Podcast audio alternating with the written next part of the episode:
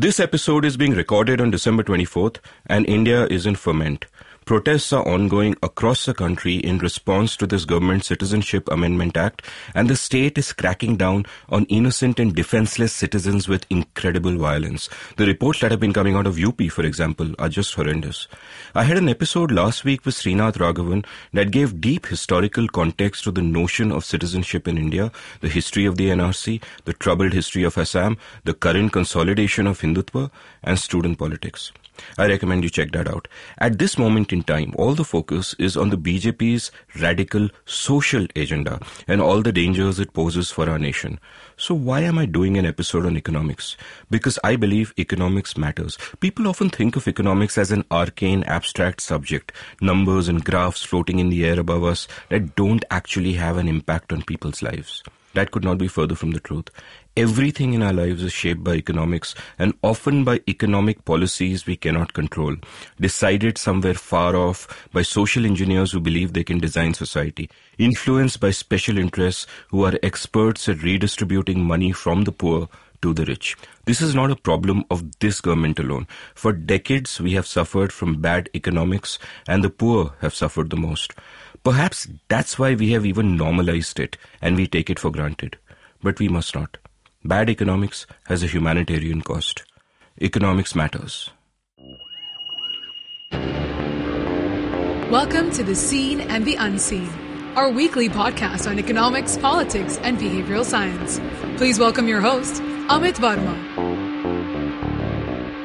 Welcome to The Seen and the Unseen. One of the reasons that the BJP won in 2014 was a consequence of the bad economics of previous governments, especially the UPA right before it. Many people who voted for the BJP in 2014 did so assuming that they would not further the social agenda and they do economic reforms. Well, we can see what's happening on the social front. As for economics, at first they carried out no reforms at all, and then they progressively carried out what I can only describe as economic deforms, which only damaged the economy. I've had many episodes on demonetization and the botched implementation of GST, both of which basically helped devastate our economy. Those episodes will be linked from the show notes. In a nutshell, instead of helping to free our markets further, we now have less free markets and lower growth. Mahatma Gandhi once said that he would judge every policy by what impact it had on the poorest of poor Indians. And that is exactly my yardstick. It has been estimated that every 1% of GDP growth in India takes 2 million people out of poverty. If that growth goes down, it has a humanitarian cost. It's a human tragedy. And that growth has unquestionably gone down in recent years. In this episode, as the year draws to a close, I'm only going to focus on 2019 where we started the year, what were our causes for hope and despair, and how have we performed through this year. My guest for this episode is Vivek Kaul, also known as the Shah Rukh Khan of economics. Every time some news comes that has anything to do with the economy, there is an outpouring of requests on Twitter for Vivek's take on the matter. Vivek, welcome to the Seen and the Unseen. Uh, thanks, Amit, for having me. So as we are sort of, you know, one of the constant criticisms you get on Twitter from people is that Vivek, why don't you write about good news once in a while? It's always bad news, bad news. What's your response to that? I mean, as I as I tweeted out recently, if you want good news, you should follow the Twitter handle of uh, the Press Information Bureau and uh, the various ministries uh, of the government of India. I mean, they'll give you all the good news that you want. So and I guess what you do as an economist is just look at the numbers and talk about what the numbers show and if the what the yeah i mean show. so broadly yes i mean which is uh, how it is and at least in in, in the last few years uh, i mean since demonetization happened there has hardly been anything good to talk about. I mean, a couple of things notwithstanding. I mean, like uh, if if you look at how the insolvency and the bankruptcy code has gone, uh, it can be called a, a sort of a partial success. I mean, despite the fact that it was launched uh, with very little preparation, and the fact that our legal system wasn't really, uh, you know, ready for it, it has uh, managed to deliver a few good things. especially given the fact that some of the largest corporates who had defaulted uh, on their loans have lost control of their companies. And I think that is very, very important because, you know, more than the recovery, I mean, recovery is important, but even if recovery does not happen and uh, decent recovery doesn't happen and corporates lose control of the company, the message that it sends across is very, very strong.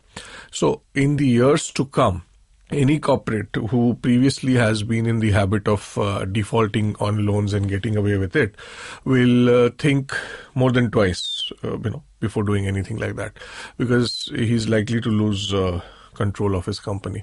So I think that's that's one good thing that's uh, clearly happened in the last few years. The other good thing, again, I mean, this is not uh, something specific to this year, but so you know, up until a few years back, there used to be a funny home loan deduction that used to be available to the taxpayer. So if you bought your first uh, home, the total interest that you could uh, take as a deduction was uh, limited to around one and a half lakh rupees, which was later raised to two lakh rupees. But if you bought your second, third, fourth, fifth, sixth, or whatever your tenth home, the entire interest on your home loan could be taken as a deduction from your taxable income as long as uh, you uh, declared a notional rent. And this was a huge tax saving device for uh, especially for people at uh, senior levels uh, in corporate india. And i mean one thing that i never sort of figured out is was why should the government of india encourage people to buy a second, third, or a fourth home. I mean, I can understand encouraging people to buy their first home and giving them a limited tax deduction, but uh, so so Arun Jaitley did away with that in one of the budgets. I thought that was also a great move. So these are you know two good decisions that I can uh, immediately think about. So and and uh, you know, and I of course don't have any home, so uh, no, do I. So none of this makes a difference to me. Or uh, abhi to podcaster hai, kahan se home aega? But the largest sort of question I want to ask is, you know, as someone who's commented on economics for a decade and a half, what happens to the economy is often a consequence of decisions taken long ago. There's a big lag sometimes between an economic policy actually being announced and implemented and then with the results of that being felt. And you know, one example of this which people tout is that some of Vajpayee's reforms, they started actually showing their effects only in UPA 1 and the Right. UPA 1 gets credit for those numbers. And similarly, a lot of what has uh, gone wrong with uh, the economy today, in a sense, started with the bad loans, so to say, the phone loans policy of the UPA 2 government, especially when Pranab Mukherjee was finance minister. And I, of course, had a great episode with Puja Mehra, which really elaborates on um, those sort of events in granular uh, detail. And a lot of what is uh, what 2019 started with, a lot of what we have seen unfolding through 2019, uh, and tell me if you agree, is Right. essentially uh, the inevitable consequences of uh, DEMON and the botched implementation of GST. Like we thought, at least I thought that DEMON, when it was announced, I thought on the same day that this is going to devastate the economy. But it took a while for that to actually happen, or if it did happen immediately, it took a while for those numbers to come. But this year, there can pretty much be no doubt that the full consequences of the bad economic management of the last few years is now unfolding. What do you Right. think? Yeah, I mean, uh, I mean, I agree with you completely on that. See, I think what happens is, and this is, you know, more anecdotal than data driven, and because I've seen some of my friends struggle with it. You know, when you're running a small enterprise and you start facing headwinds, you don't shut it down immediately. Right, because I mean, you you started it, and that's the only thing you do. So it takes time for you to sort of realize that this is not working. Now, I guess that's that's something that's happened because of uh, one uh, demonetization and the botched up implementation of GST.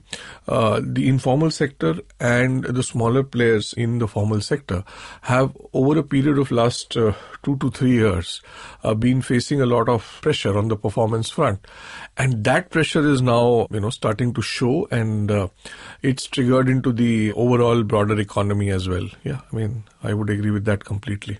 And and the thing to remember here is also that economists use a term called welfare shocks. And what is a welfare shock? What happens is that when something like uh, demonetization happens, and uh, you know somebody who's running a business on the margins in the informal sector, and remember he's on the informal sector not because he wants to evade the law, but because of the panoply of bad laws and regulations we have, which force many entrepreneurs into the informal sector. And if someone on the margins like that goes out of business, it is not the case that when the economy gets back, he can just uh, you know uh, come back and start the business again. Like for example, I may have a business running two ACs. I can't afford to run two. I start running one. When things get better, I put the second AC back on. But that's not how this works. These people suffer what is called welfare shocks, where uh, once they are done, they are completely done, and you know they just don't come back. They're down for good. They just fall from that status level. They might go slip back below the poverty line if that's where they came from. And the other problem there, and I also wanted to ask you about this, is that it's very hard for people to get a grip on it because there is actually no data from the informal sector. Yes, so there's very little data that actually comes out in a formal way for the informal sector.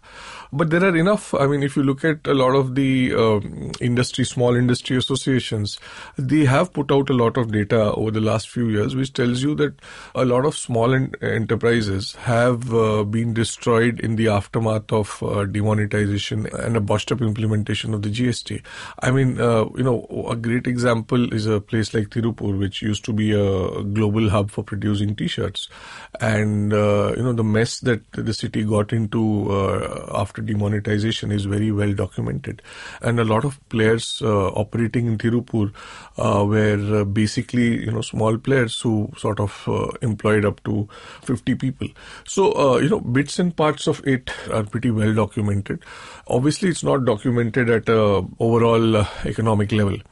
having said that, you know, the interesting thing is, you know, when demonetization happened, most corporates liked the idea because what they thought was that the informal sector will now get formalized and they will uh, benefit because of it, because their business will go up. But what they did not realize was that if the informal sector of the country gets destroyed, the purchasing power uh, or the consumption power of people who used to work in that informal sector also comes down. You know, and that has uh, also impacted uh, the corporate uh, revenues and earnings in a big way uh, over the last few years. Another point I wanted to make here was that, you know, this, and I mean, this is something I've said before, but it is important to say it again, is that uh, over the years, uh, you know, the informal sector in India has often been linked to the black economy, right? Which is partly true, yes. I mean, people who are making money there do not pay income tax, but you also need to take into account uh, the fact that a lot of people, or in fact, most of the people who work in the informal sector do not make enough money to be paying income tax. So while the owner himself may be evading on tax, you know, people who work there, I mean, they don't need to pay tax, but, and they do pay tax, indirect tax, like we all do. So, so I think these are, you know, some points that people need to realize that nothing is all black because, you know, ultimately when black money is also spent, you know, the guy who earns it, at some level does pay tax on it. I mean, it's it may not be a direct tax, but he's definitely paying an indirect tax. No, and and you brought up a very uh, interesting point uh, there in uh, passing, which I want to elaborate on very briefly, which is actually triggered by something I saw on Twitter today, which is a post by Kangana Ranaut, where she's talking about the alleged violence done by protesters, and she's saying only three percent of us pay tax, and the rest of the people are freeloaders. And the point is, no, you know, only a small percentage pays income tax, but every single person in this this country pays tax in some sort or the other. Every time you buy a little bit of salt or you buy a bar of soap, you are paying tax. We are all participants in this democracy and we all have a stake. Um, and also, there's an interesting point, you know, uh, I mean, sub point to that point, uh, which is that, uh, you know, this 3 to 4% number uh, paying income tax is also extremely exaggerated because the bulk of individual income tax is paid by, I mean, I'd done a calculation some time back around 0.26% of India's population pays around 80% of its individual income tax. So it's not even 3 or 4%. But having said that, everybody pays indirect tax. No, I mean, if, if such a small proportion of uh, people pay income tax in the country, what it shows is one, the general poverty of the country, and two, the fact that our income tax department has really not been uh, up to the mark, and a bad tax policies which you know at some level over the years have led to a situation where people simply They feel the prefer dealing in black rather than dealing with the Yeah, uh, with the system And So- dealing in black being part of the informal uh, sector actually carries significant costs. So the very fact that people tend to do so should, you know, show you how onerous regulatory structures are that they feel the need to um, somehow kind of stay out of it. You know, like before we get to 2019, of course, uh, just to sort of set the context. I was chatting with a couple of my friends about, uh, you know, this episode that I'm talking to Vivek. Is there something you'd like me to discuss? And one of them, Devanshu Datta, said, "Hey, please ask him about how much the phrase he used. I really liked it. Was uh, forced formalization.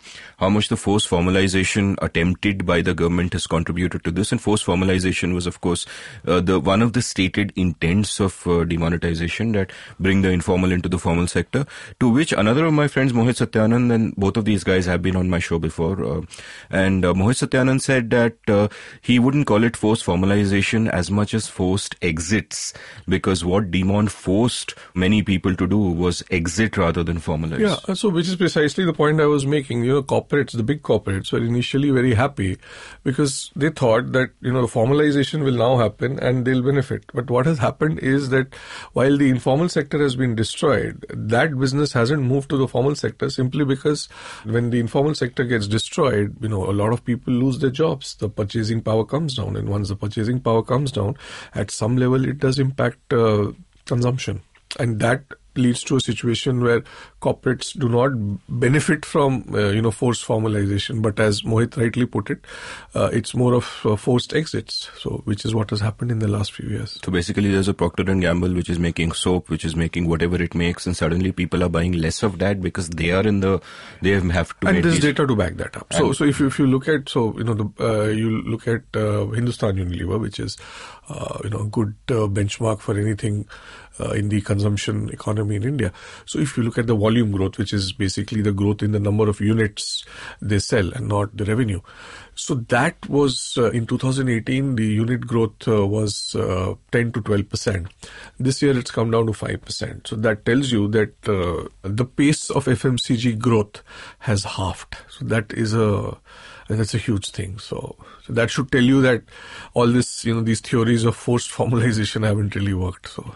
And my other question to you is that you're someone who watches the economy very closely, right? Now we know that a lot of the numbers that the government puts out are extremely unreliable, and uh, you know even with something like the GDP numbers, even if you take the GDP numbers say at face value, and I had a long episode with Rajeshwari Sengupta on this where we discussed why they cannot be taken at face value, but going deeper into the problems with GDP as a measure itself, one of the things we agreed on and one of the things which was debated when the GDP was first mooted was should it include government spending in it or not, Right. and because you know it was a measure implemented just before the Second World Right, War, right. the decision that was taken, if I remember correctly, against the advice of Simon Kuznets, so in a sense was the father of the GDP, was that uh, no, let's include government spending in it. But the problem with that is that.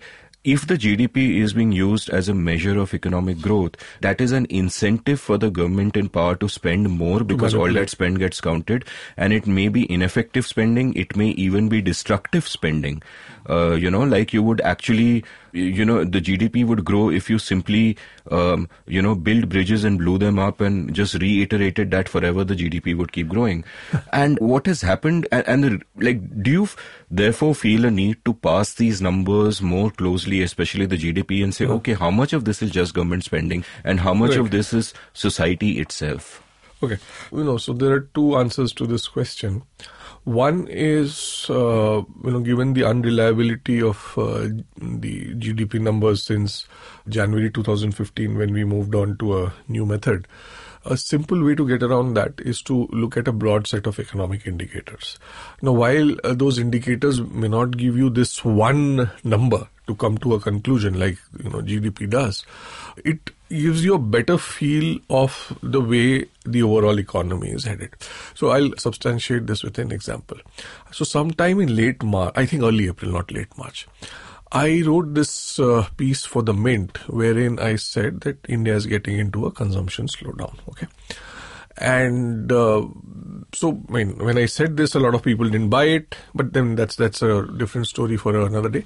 But you know, the way I caught it was simply because you know I looked at car sales, I looked at uh, scooter sales, motorcycle sales, moped sales, uh, tractor sales, and commercial vehicle sales. So six kinds of uh, vehicle sales. Uh, for different sections of the society. So car sales, a very urban phenomenon. Motorcycle sales, both rural and urban. Scooter sales, primarily more urban, more women. Moped, obviously, you know, for people who cannot buy bikes and uh, uh, scooters. Tractor sales, rural rich. And commercial vehicle sales, basically a you know a good indicator of whether investment is happening in the economy or not. So all the six indicators had fallen. Okay. And this hadn't happened in five years. I mean, I had data for five years. It may not have happened even beyond that. So what that told me was that there's something which is not right. Now, the GDP data would have never caught on to something like this right? So that's that's one part. So you have to obviously you know if you want to do serious economic analysis you can't rely on just one indicator. You have to look at multiple indicators. You have to look at government indicators. You have to look at private indicators. You have to look at theoretical constructs like the gdp is like the inflation is. And you also have to look at high frequency you know economic indicators like car sales and two wheeler sales and so on so that's one part of it. The second part is government spending. So one exercise which I always carry out, and that again has helped me quite a lot uh, in getting the you know the economic scene right, is see GDP has four constituents, right? Primarily, you have uh, uh, consumption expenditure, which is the major part of the Indian economy, uh, with close to around 58 59% then you have investment which is down to around 28% 28 29% then you have government expenditure which varies anywhere from 8 to 12% now it's like close to 13% and you have net exports which is exports minus imports and is negative in the indian case. So a good thing to do while analyzing gdp numbers is to just get rid of government expenditure okay subtract that government expenditure from the overall gdp number and what you get is non-government gdp i mean you can call it private gdp you can call it whatever you want to but or actual gdp actual gdp or or as kuznets gdp because that's how yeah he would have liked it. that's how he had imagined it. Uh, that's how he wanted it. So so if you look at that number, that gives you a better indication. So like if, if you look at uh, the first six months of 2019-20, the GDP growth is 4.8%, whereas the non-government GDP growth is 3.8%. Wow. That's the difference, difference is 100 basis points. And and that brings me to the, the, the point that I try making all the time, but nobody really seems to get it is, so, you know, whenever uh, an economy is in trouble and not just the Indian economy, economists want the government to spend more money. I mean, this is something that uh, comes from John Maynard Keynes. But what Keynes had said, and I mean, obviously, I mean, I call it the bastardization of uh, Keynes. Keynes had essentially called for savings during good time and then spending that money in bad time. Now, obviously, no government saves money. They, I mean, all of them run a fiscal deficit. So now, if you look at data for the last three years, the growth in the Indian economy has been driven largely by government expenditure. So the government expenditure in 17-18 increased by around 15%, and these are real GDP growth numbers, not you know, adjusted for inflation. So government uh, expenditure went up by 15% in uh, 17 18, around 9.3, 9.4% in 18 19. And in 19 20, I think uh, in the first six months, it's, it's grown by 12.7%. So the point is, you know, it's not like, so the government is already spending a lot of money. And that has been driving the GDP growth number. I mean, as I said, if you take out uh, government expenditure from uh, the GDP, the growth this year is 100 basis points lower. Now, the question that no one seems to be asking is, and I also don't have a sort of a correct answer for this, is that where is this money going? Right? Because if they're spending this money, it has to go somewhere You'd want to see some of it come back in the economy and create Huh. some kind of. So, uh, so where where is this money going? Now, I have a sort of a theory on it, and uh, so a lot of this money essentially is going towards buying rice and wheat, you know, which the Food Corporation of India buys, and uh, distributes through the public distribution system. But if you look at FCI data, you will realize that the organization stores much more uh, rice and wheat than is required. So in that way, we're basically buying rice and wheat from large farmers, giving them that money, and then that rice and wheat is essentially rotting uh, in the godowns of because the purpose of buying them was not to feed people, but to just but to, buy spend that, that money. Uh, but just to buy it. that. Now, imagine that, you know, so a few years back I had done this calculation and I'm not sure whether if the number is still that, but the broader theory is still right. And I'd found that around uh, the excess stocks with uh, Food Corporation of India, 80,000 crore rupees worth of excess rice and wheat were lying in the godowns of FCI. I mean, this is when you had accounted for uh, the strategic reserve as well that every nation needs to maintain. So now imagine that 80,000 crore rupees going somewhere else and you know let's say it, it just goes towards building a four lane highway Or it's stays in the pockets of uh, customers who it was. whatever or i mean for. i mean i'm even okay with if the four lane highway. You know, in this recent speech that you made uh, in Bangalore, Hmm. uh, you gave an illustration of how high the opportunity cost of uh, this sort of money can be. Yeah. And you use four lane highways in your. Uh, yeah so that four lane highway example was from uh, vijay kelkar and uh, ajay shah's book uh, the the new book uh, which in service of the Republic. service of I Republic. recorded with them last week, but that episode will be coming out after this one. That will release on Jan 6th. Incredible book. It's a masterpiece and great episode. Yeah, and you should read it. So anyway, so the Mr. Kelkar and Mr. Shah point out that it costs rupees one lakh crore to build a ten thousand kilometer four lane highway. Okay. Now, so with around 80,000 crore of excess rice and wheat with FCI, you've basically lost out on around 8,000 kilometers of of a four lane highway. Now, the example I used in the speech was uh, slightly different. I mean, I had compared uh, four lane highways with the amount, the total amount of money that the government has been uh, spending in order to recapitalize uh, public sector banks and to keep them going in the last few years. So between 17, 18, 18, 19 and 19, 20, the government would have ended up spending close to uh, 2 lakh 70,000 crores to keep these banks going. So which basically means 27,000 kilometers of uh, four lane highways Which has massive, what economists would call massive positive externalities on the economy because you, Exactly. you know, No, I mean, this does not mean that you let go of, of all public sector banks and allow them to go bust.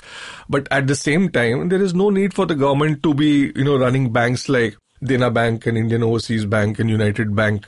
Uh, you know, I mean, uh, some of these banks have now been merged away. No, and in fact, you know, like when we think of government spending, I'd like people to think along two lines. One is, beyond the obvious point. one is just a simple moral cost of government money itself. Every rupee that the government has is coerced from someone. That carries a moral cost. The person it is coerced from, which is some taxpayer who is buying a bar of soap or salt or whatever, that taxpayer could have found an alternative use for it, which would have contributed to their welfare and surely which they would know uh, more Yeah. about than you would. That's, that's one let me just take this forward. So, where is this money to recapitalize um, government banks coming from? It's been coming from the uh, excess excise duty that uh, we pay on petrol and diesel. Okay, so in that way. Every petrol and diesel buyer in India, direct or indirect, I mean, indirectly, we all buy petrol and diesel, right? Even though may, we may not have vehicles, but let's say we go to buy, uh, you know, vegetables somewhere. So that cost of transport is built into the price of that vegetable, right? So indirectly, all of us are essentially uh, paying a sort of a premium uh, every time, you know, we buy anything to bail out the public sector banks in India. Now, so there's another angle to it. Now, the angle is, uh, India produces very little of the oil that it consumes. Okay, we import close to 85% of the oil now. And at the same time, you know, our exports have sort of fallen over the years. So one of the things that people regularly talk about, and especially when it comes to, uh, you know, low value exports, in order to get them going, you need to let the rupee depreciate. The problem with letting the rupee depreciate is the moment you let the rupee depreciate, your petrol and diesel prices start to go up. Okay. Now, one way of ensuring that the petrol and diesel prices wouldn't go up is by cutting down the excise duty on it. But the moment you cut excise duty on it, how do you finance the recapitalization of public sector banks? So the moral of the story is that, I mean, the direct effects in economics are very, very obvious, but it's the indirect effects which actually uh, hurt the economy more. In fact, I would say that there's no moral in the story. There's an immoral in the story. To continue with sort of the two-part point I was making very quickly about uh, government spending is one, of course, that all government spending carries a moral cost because of the coercive uh, effect of acquiring that money, which is why whatever you, which doesn't mean that government should not exist. We need it. But before we need it to protect our rights to begin with, but before you recommend any kind of government spending on anything, you have to firstly justify that moral cost.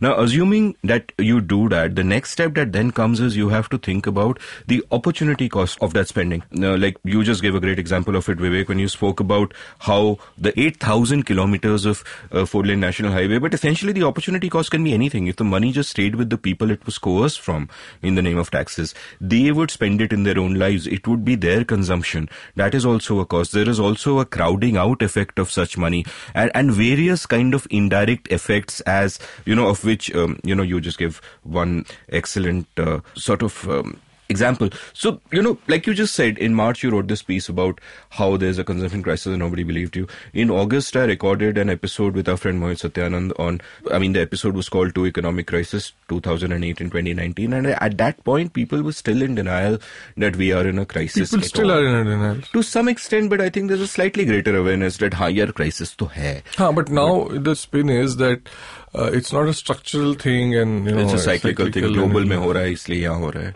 is there something to that? I mean, there'll always be something to that, but you know, it's not just because of uh, that. I mean, so there's a very long answer to this question, and I think there are two answers. So the first part, uh, where the global excuse has been used over and over again, is essentially when it comes to our exports. And uh, you know, when it comes to our exports, the uh, exports uh, of uh, India have sort of fallen from around 25% of uh, the GDP in 2011-12 to around 19.7% in 2018-19. Now, uh, you know, as I keep saying over and over again, uh, you know, no country in the history of economic development has gone from being a developing country to becoming a developed country uh, without a successful export sector. Okay. Uh, I mean, maybe India has some new model brewing, but at least it's not happened up until now and also, mean, if you look at our uh, two previous uh, growth spurts between 92, 97 and 2003 and 2011, that was, uh, I mean, I wouldn't say largely driven by the export sector, but uh, the export sector played a very important uh, role in it. Also, the export sector tends to create a lot of uh, jobs for what we call the MSMEs, you know, micro, small and medium enterprises, which have traditionally provided around 35 to 40% of uh, goods exports. So it's very, so, you know, so it creates a lot of economic growth. Also within uh, the export sector, sectors like uh, textile. Okay. So textile is a very important sector because it creates jobs for women. And especially given the fact that our female labor force participation rate has fallen dramatically over the years, where, which basically means that lesser and lesser women who are a part of the workforce are actually going out and uh, working. Now, the excuse that has been offered in case of the export sector is that no, boss, uh, it's a global phenomenon and blah blah blah. But that's not true. So, I mean, so recently, Dr. Uh, Shankar Acharya, who you know is a senior economist and a former chief economic advisor, he wrote in a column uh, in the Business Standard, and I quote, uh, so between 2011 and 2018, India's goods exports increased by only 8%. Okay. In sharp contrast, Vietnam's exports grew by 154%. Cambodia's by 114%, Myanmar's by 82%, Bangladesh's by 61%, the Philippines by 40%, and even China on such a large base by 31%. So obviously what this tells you is that our export sector has been unable to compete internationally. And uh, that's the long and, and, and the short of it. I mean, uh, you know, obviously, you know, the global slowdown has some sort of a impact, but largely our exports have slowed down because we are unable to compete internationally. And, uh, you know, I mean, to compete internationally, I mean, and this is very, very obvious and cliched and has been said over and over again, reforms are required on the land, labor, capital, and tax front. Which, which many hoped in 2014 that Modi would finally do, but uh, he hasn't. Not, so, except for, you know, reducing corporate income tax rates. Mm. Now, even you know, for competing within the country, uh, the entrepreneurs need to pay a fair price for electricity and freight. Now, the cost of cheap electricity right now in India for farmers is borne by the industry. Uh, along similar lines, railway passengers are subsidized at the cost of freight. The taxes on aviation fuel have ensured that air cargo rates in India are one of the highest in the world. So, I mean, so these are fundamental anomalies which uh, need to be set right and they cannot be set right overnight. And on top of this, we have a GST services tax system which is in a mess. Now, in fact, Kelkar and Shah have a, very interesting uh, point in, in the book where they say that uh, 80% of countries which introduced the GST after 1995 have opted for a single rate GST. And this is a fundamental point which our lawmakers uh, do not seem to get. I mean, you know, we are still stuck in sin goods and it's not, you know, it's, it's about the overall simplicity of the system. So I can understand two rates but the current, uh, you know, paraphernalia is, in fact, now we have a funny situation wherein the GST on inputs, a lot of inputs, is greater than the GST on the final consumption uh, good. Wow. So because of that, a lot of companies are getting refunds. And so it, tells you this is the problem of launching a system, uh, you know, and uh, wanting to give a bhashan at midnight and claiming that it's a big victory without really uh, planning for it properly. And, and, unless someone say that, oh, this is in hindsight that we know the problems, people have been working really. on it. The Not truth really. is exactly. So the truth is that uh, out of the many episodes I have done on GST on the seen and the unseen, the first one was before GST was implemented with our good friend Devangshu Datta. And Devangshu identified exactly the problems that have eventually turned out to be problems. Everything was foreseen, not just by Devangshu and me, but by all good economists. But this government, of course, does not value expertise, as we have found out again and again. Moving on from this, you know, another uh, sort of um, very interesting point that uh, uh, you made in your speech, and that harks back to a book that both of us have been reading and talking about, Narrative Economics by um, uh, Shiller, is about how the mentality of consumers can lead to vicious cycles in the economy which just keep it going more and more further down. And you've used a historical analogy of this of the Great Depression of 1929. Right. Can you can you elaborate a bit on that? Sure. Before I talk about narrative economics, I think Robert Shiller is this one economist who gets these broad predictions right. I mean, very few economists get, you know, as the old joke goes that economists predicted nine out of the last five recessions. So Shiller got the 2000 uh, stock market bubble right, and he even got the real estate bubble of 2008 right. So in narrative economics, he basically sort of the core point of the book is that how the narratives that human beings create uh, in their heads and in in their lives essentially end up uh, impacting the overall economy. So the example he gives is is that of the Great Depression of 1929 and I'll quote him. He says that in the four years after 1929, GDP person, which is per capita income, went down by a catastrophic 20%. It's not called the Great Depression for nothing. But at the same time, the sales of new cars uh, of uh, by the Ford Motor Company fell by 86%. So per capita income went down by 20%, but car sales went down by 86%. So obviously there was a disproportionate impact on car sales. Now the question is why did that happen? Now, uh, you know, you know, during the Great Depression, close to 25% of the American labor force lost its jobs. They became unemployed. The absolute number was around 13 million. Now, what happened was, what this told you was that everyone knew someone else, you know, someone in the family, some close friend or a relative who had lost a job.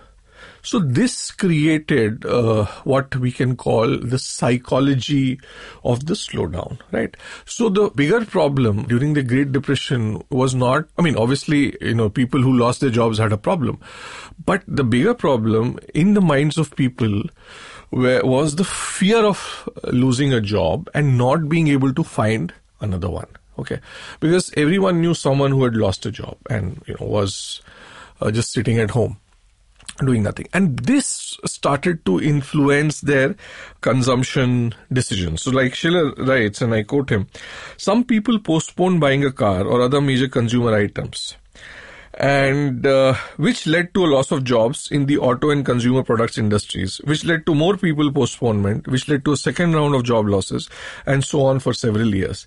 Now, uh, so it essentially, you know, the psychology of the slowdown had set gotten into the minds of people, and that created a bigger problem over the years. So what happens is a lot of people talk about this in a very, uh, you know, sort of a nondescript manner where they say, "Oh, it's all in the mind." I mean, boss, when it gets into the mind, it becomes a bigger problem than the actual problem. And also the thing to note here is that it's not that they were worried about nothing. It's not like a tulip bubble or something like that. Right. Uh, they had reason to be worried. The economy was doing badly, but these are sort of the ripple effects of that worry where they decide that okay things are going bad my uh. cousin is out of a job god knows how long this will go on i had better chill out a little bit and uh, you know cut back on the lifestyle and and that creates a vicious cycle yeah and so what it? that does is you know when the consumer confidence goes down the business confidence also falls very very quickly so it's like you know like mr modi recently made a speech i think at the 100 years of uh, uh, which is a business lobby and uh, asked the industry to invest now the, the problem is you know uh, i mean you can ask the industry to invest, but the industry is not there to, you know, for social service, right? So the industry will invest when people will consume because when they put money into something, they're looking for a certain rate of return, which is higher than their cost of capital. I mean, the capital may be equity, it may be debt. And uh, in a scenario where the consumers are not interested in consumption in the same way as they were in the past, expecting uh, industry to invest is problematic. I mean, there is there is a problem with that argument. I mean, as a government, you can only uh, sort of uh, set you know, series of reforms in place uh, and encourage the industry to invest. Now, whether the industry invests or not is, you know, depends on the industry. I mean, the government cannot do much about it. So anyway, so so once the consumer confidence goes down, the business confidence also goes down very very quickly. And when the business confidence goes down, you know, tax collection becomes a problem, which is exactly how things are playing out in India. I mean, if you look at uh, the, I mean, I have data for uh, the first seven months I remember the tax collection, the gross tax revenue of the government has gone up by around 1.5, 1.6%. Whereas in the budget, it is assumed to go up by 18%. So that tells you, uh, I mean, if there is one data point that you need to look at uh, to sort of convince yourself that there is an economic slowdown, this is it because this is government data and it is a high frequency economic indicator published every month. It's not a theoretical construct like the GDP is. So in this scenario, and obviously, you know, all of these points are understood by the politicians of the day. Now, in 1925, what happened was that the American president, uh, Calvin Coolidge, uh, tried to talk up the economy by, you know, saying things like all is well and, you know, the stock market is doing well and stuff like that. So, you know, you had public officials, businessmen, journalists all trying to talk up uh, the economy. And so there is this, uh, again, there's this uh, something that uh, Shiller writes uh, in his book. And he says that this led one observer to quip because everyone was being so positive about the entire thing. Unfortunately, there appears a strong tendency among writers on business subjects to put out nothing but optimistic statements and to avoid all discussion that might be construed as pessimism. I mean, I can vouch uh, for a fact that, you know, one of the leading uh, business dailies in the country, or rather the leading business daily in the country operates exactly like this. So their feeling is that if we keep saying all is well, ultimately all will become well. Okay. So, because they believe they are so influential. So, Now, if you sort of look at it, uh, you know, if you compare this to what has been happening in India, uh, the situation is is slightly similar. Wherein obviously we are not in a depression. We are technically we are not even in a recession. Recession is when the economy contracts for two consecutive quarters. So we are growing at a slower rate than we were in the past. So we are a part of a slowdown, or what uh, former RBI Governor Raghuram Rajan called a growth recession. So the moment he called it a growth recession, you know, a few smart people on Twitter uh, commented, "How can the words growth and recession be used one after the other?" Obviously, they do not understand that you know economists have terms for various situations. This is a jargon which Rajan was using. And growth recession is essentially a situation where economic growth is slow, uh, but the economy isn't contracting to be called a technical recession. So basically, your growth is in recession in the sense what was growing at Yeah. seven percent, that became lesser. five, became three. That's in the growth Huh. rate is in recession. At, at the same time, the unemployment is going up, right? Yeah. So, uh, anyway, so uh, so we are, we are in a growth. You can call it a growth recession. I think uh, uh, Arvind Subramanian has called it a growth slowdown or something like that. You know, we can keep arguing on the name, but that's not important. Now, you know, even in India, you know, our our uh, ministers, our policymakers, government, journalists television channels have all tried to talk up uh, the economy. Now, I think my uh, the, the statement which obviously became uh, most famous was the one that uh, Nirmala Sitharaman, wherein she said uh, the finance minister, she said that uh, you know car sales have fallen because millennials are buying Uber and Ola. I think uh, for a finance minister of a country as big as India is to make such a juvenile statement was sad and this is like you know the government has access to you know so many uh, people in the indian economic service. It has access to so many think tanks.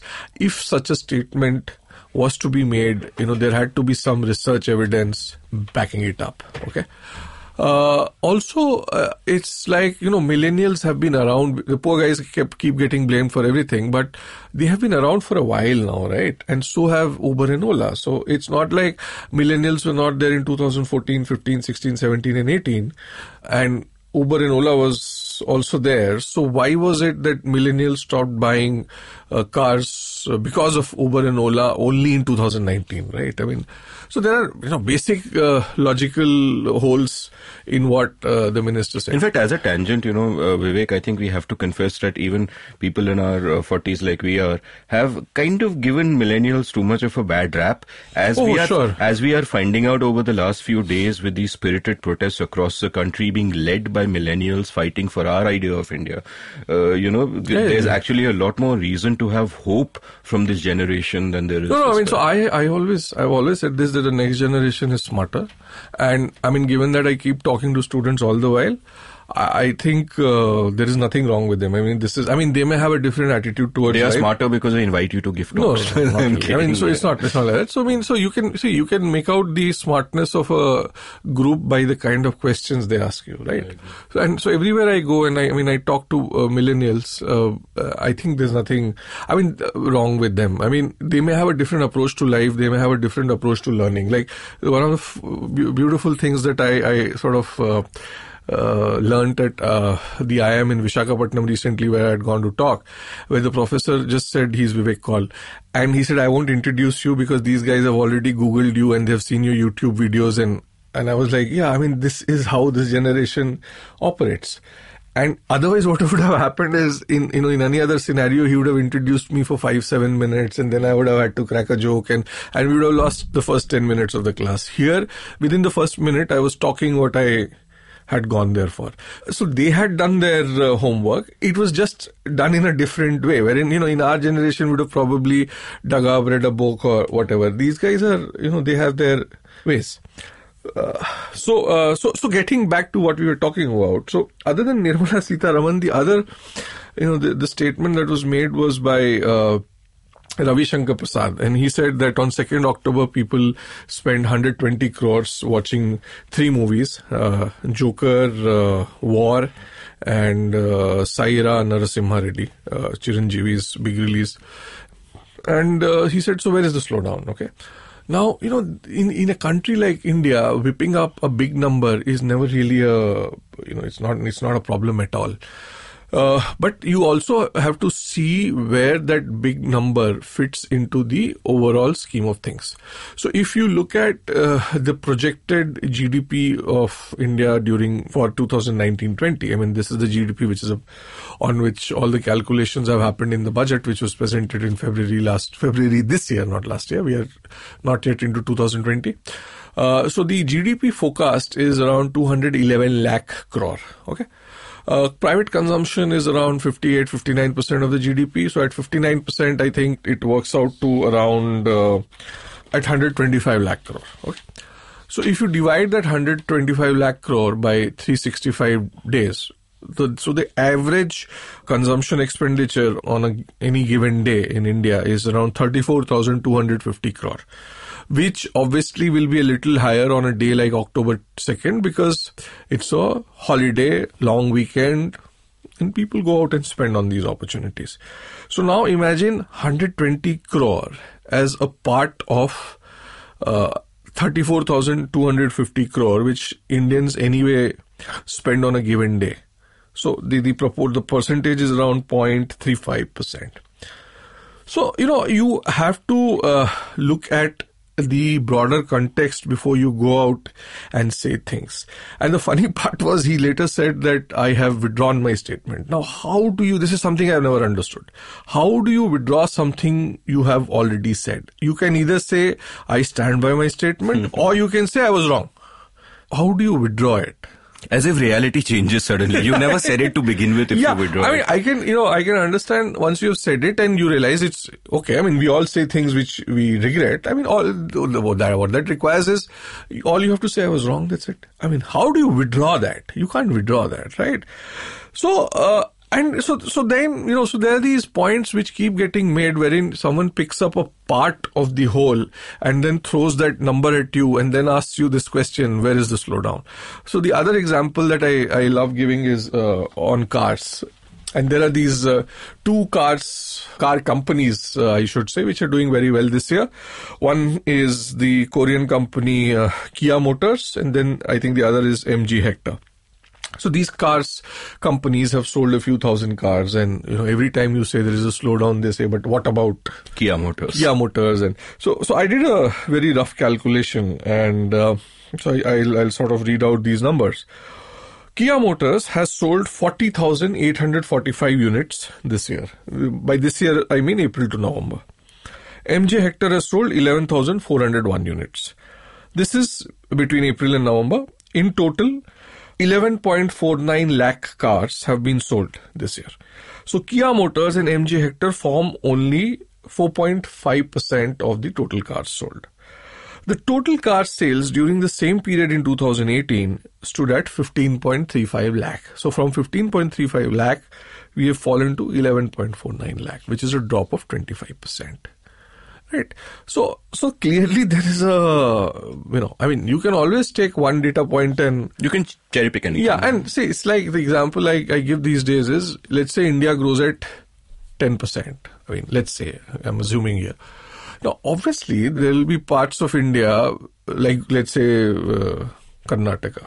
Karnataka may grow at 15% but bihar might go at 4% so that does not mean that there is no problem in just because India and Karnataka are growing at a higher rate does not mean there's no problem in Bihar, right? And in this case, just because a small part of the whole is doing well doesn't mean the whole is doing well. Whole is doing well, right? So this is like the other way around. So yeah, I mean, so there are a lot of these things which are sort of you know where people throw numbers at us uh, without uh, you know really uh, giving us the context. But you know, the interesting thing here is that their target audience doesn't want the context. Of course. They want the impressive Yeah, yeah, number. yeah. They are uh, learning through WhatsApp University. They want the impressive number w- by which they can feel that they have a good argument to defend whatever side of the argument they're on. Uh, you know, this is not a failing um, restricted to one wing or the other. And big numbers, like you said, uh, sort of sound good. You know, speaking of big numbers, uh, you know, another sort of uh, big number I came across recently was when I was on our favorite uh, app TikTok. Uh, am I correct in saying it is our favorite app? Yeah, yeah, of course. I love TikTok. Yeah, so TikTok. So I was on TikTok and I had, of course, introduced our good friend Mohit Satyanand and his wife Premi to TikTok. So I saw a statistic I thought would interest him, which was that there were literally hundreds of videos on onions, which were parodying the Oh, government. I mean, TikTok lovely. was the center of dissent in India. And the total number of uh, views for these videos was some 360 million. So I instantly took a screenshot and I sent it to Mohit and Mohit was amazed. He was like, oh my god, this means like one view for every one in every four Indians and this is mind blowing and this is amazing. And then I scroll down and there is another hashtag, some backbenchers hashtag or whatever, which had 6.4 billion views. I don't know how that is even possible given our uh, No, so that's, population. so that's the whole thing. So if you, if Hmm. you go on to YouTube now, uh, you'll realize that a lot of uh, songs in different Indian languages, not Hindi, Hmm. okay, have huge number of hits. So there are Punjabi songs. I think there's one Punjabi song which I don't recall the name right now, which has close to a billion. Uh, Wow. Which, uh, I mean, obviously a lot of people watch them again and again. no, and I think what is also happening here is that because YouTube pays you, you know, the, the business model is such that the more hits you have, the Ah, more so money they- you make. they'll have these I'm sure type. there are bots or something which are going around. Because there was this controversy also recently with Badshah and YouTube, wherein YouTube, I think, refused to uh, pay him because, uh, I don't know, I mean, he, they probably thought that there are bots which are driving up. No, the thing is, they have software to detect bots, but there was this interesting viral video which, uh, you know, was uh, doing the rounds a few months ago, We showed this Chinese uh, sort of clicking factory, link clicking factory, where they just had, you know, tens, if not hundreds of phones just lined up on the wall and a guy going from one to the other, just clicking like on each of them, like physically. So it's not a bot doing it. So even if you have some bot detection software, this is a guy physically, you know, yes, cumbersome, but, you know, the Chinese will do anything. And hey, guess what? The Indians won't, even though we have cheaper labor. That's, you know, It's a business model we should be yeah. getting into. But where is our informal uh, sector anymore? Let's now uh, take a quick commercial break and we'll come back shortly to actually talk about 2019. One of the great joys of doing the seen and the unseen is that it forces me to read a lot more than I used to. I was a voracious reader as a kid, but once I entered adulthood, I lost that habit. And it's an incredibly important habit. The more we read, the better we understand the world and the people around us. We make sense of the world through stories by connecting dots. And the more dots we have, the clearer our vision. Reading gives us those dots. I've been working hard on my reading habit and now I invite you to join me. My new podcast, The Book Club by Amit Varma, begins in early January exclusively on Storytel. This is a weekly show that will run for a year. Every week on The Book Club, I will recommend one book that I enjoy reading and I will speak about what it brought to me and why you should read it. You can use my show to take random recommendations yourself, or you can start a reading club of your own using my show as a starting point. I'll discuss all genres of fiction and non-fiction, and hopefully together we can understand the world a little bit better. Coming soon, The Book Club by Amit Varma, only on Storytel. Welcome back to the Seen and the Unseen. I'm chatting with my good friend uh, Vivek Kaul the Shah Rukh Khan of economics, uh, the doomsayer of Twitter, uh, Yeah, yeah. about you know economics in India in 2019. And you know, one of the things I learned as a cricket journalist, because I started at Wisden and then Cricket Cricinfo and so on, is that look, everybody is watching the match and the basic commodity of the information, the news, what has happened, people know. So when you're writing about the match the next day, for example, you should have a lot of analysis and go deeper and have more color and all that because the bare facts everybody knows. But the thing is, you know, with the economy, I'm not sure if we even know the bare facts because it is such a complex subject and there is so much rhetoric around. So I'm actually going to ask you for the bare facts. How did our economy actually do in 2019? How does one sum it up? What is your match report? I think this has been the worst uh, year in many years. Uh, I think by far the worst year uh, since I would say 2004, 2005, or even before that. So basically, you know, what has happened is that. I mean, as, as as I've said before, the private consumption expenditure is by far the biggest part of the Indian economy, and it constitutes around 58, 59 percent. And the growth in private consumption expenditure uh, peaked way back in 2011-12, okay, you know, at 17.5%. And after that, the private consumption expenditure growth has largely seen a downward trend but it has always uh, managed to grow in double digits. And this has basically ensured that India has continued to grow. And by private consumption, just to clarify, what you mean is people like you and me you and, spending, haan, spending money. something. I mean, movie dekh rahe, popcorn picture dekha, gaadi kharida, jo bhi. Correct. I mean, this is all private consumption. Now, in 2019 20, uh, for the first time uh, since 2004 5, the private consumption growth has fallen into single digits, and it's been around close to seven percent. I mean, nominal seven, not adjusted for inflation. So the question is, why has this happened? Okay. The answer for this lies in the fact that our household savings and our net household financial savings have been falling uh, in the last few years. Now, what do I mean by this? The net household financial savings are essentially, you know, fixed deposits, insurance, mutual funds, small savings, etc., minus the liabilities that people have uh, sort of uh, accumulated over the years. So the household financial savings uh, peaked between 2008-9 and 2010-11 when they were greater than 10% of uh, the national disposable income in each of the three years. Okay. After that, they have been falling, and in 17-18, they reached a low of uh, 6.5%. And this has primarily happened because financial liabilities of people have been growing, which basically means people have been borrowing more. Now, what does this tell us?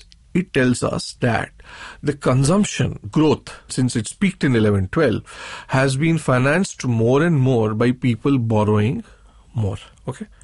So the borrowings have essentially continued to finance our uh, consumption in the last seven, eight years. And uh, that story is now unraveling.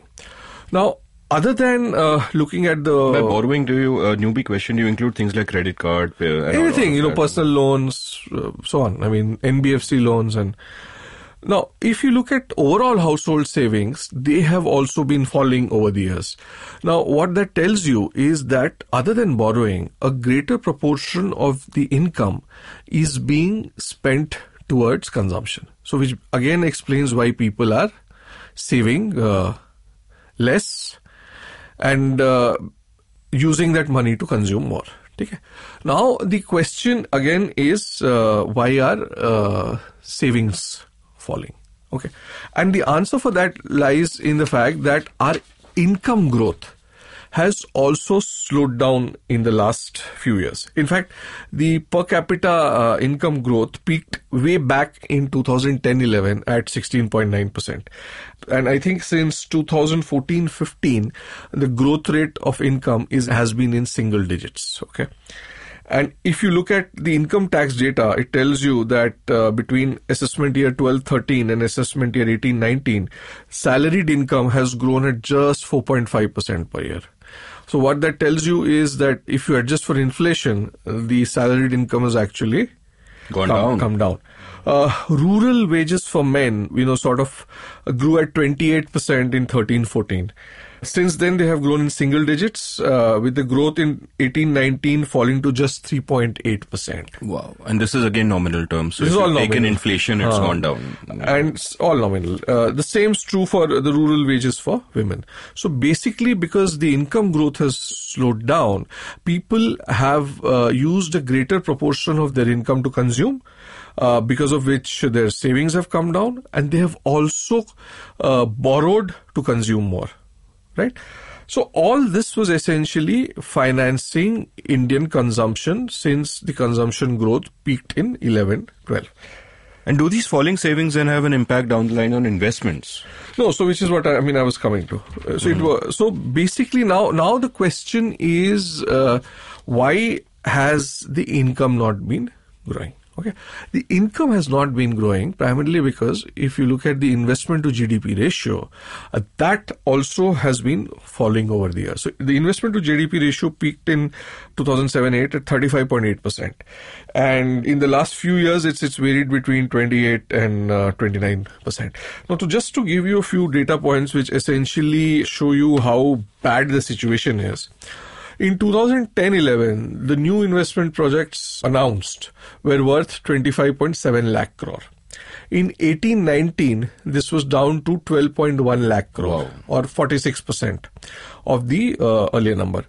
During the first six months of 1920, new investment projects worth just 2.04 lakh crore have been announced. So this tells you how bad the situation is on the investment front. Now, this is a scarier number because announcements are okay. I mean, people announce all kinds of things. When it comes to investment projects drop, the situation appears to be even more grim. In 10-11, the investment projects worth 4.04 lakh crore had been dropped. This jumped to 20.74 lakh crore in 18-19. During the first six months of 1920, projects worth rupees 7.9 lakh crore have already been dropped.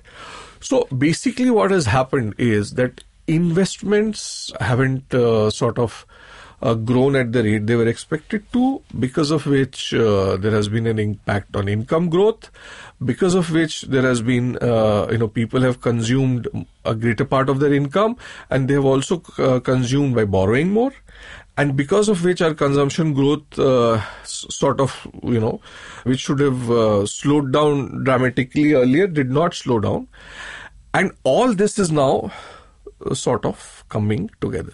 Now the problem is you might ask that you know why are you saying this now and not in 2018 the problem is that a lot of data in india is not available quickly enough. So if you look at the financial savings data numbers that I've, i'm uh, offering now were not available back then. So the numbers were available only as of 15 16 and then 16 17 and the trend was not very obvious but once the 17 18 data came in the trend became very very uh, obvious so basically you know as uh, our current uh, chief economic advisor keeps saying investment ultimately finances uh, consumption consumption can only finance consumption up to a certain extent because it is investment which creates economic activity In fact, that that's a central point of the episode I did with Mohit Satyanand in August, which will be linked from the show. So, notes. so one example I, I sort of, so in every city I speak, I mean, at least the bigger cities, I give the example of that city. So I was recently in Bangalore and the example I gave in Bangalore was of the IT industry in Bangalore,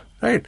Now, when the first set of companies came in and they said, okay, let's establish something in Bangalore. So Bangalore was a sleepy pensioners town three decades back, and now it's you know it's a global IT hub.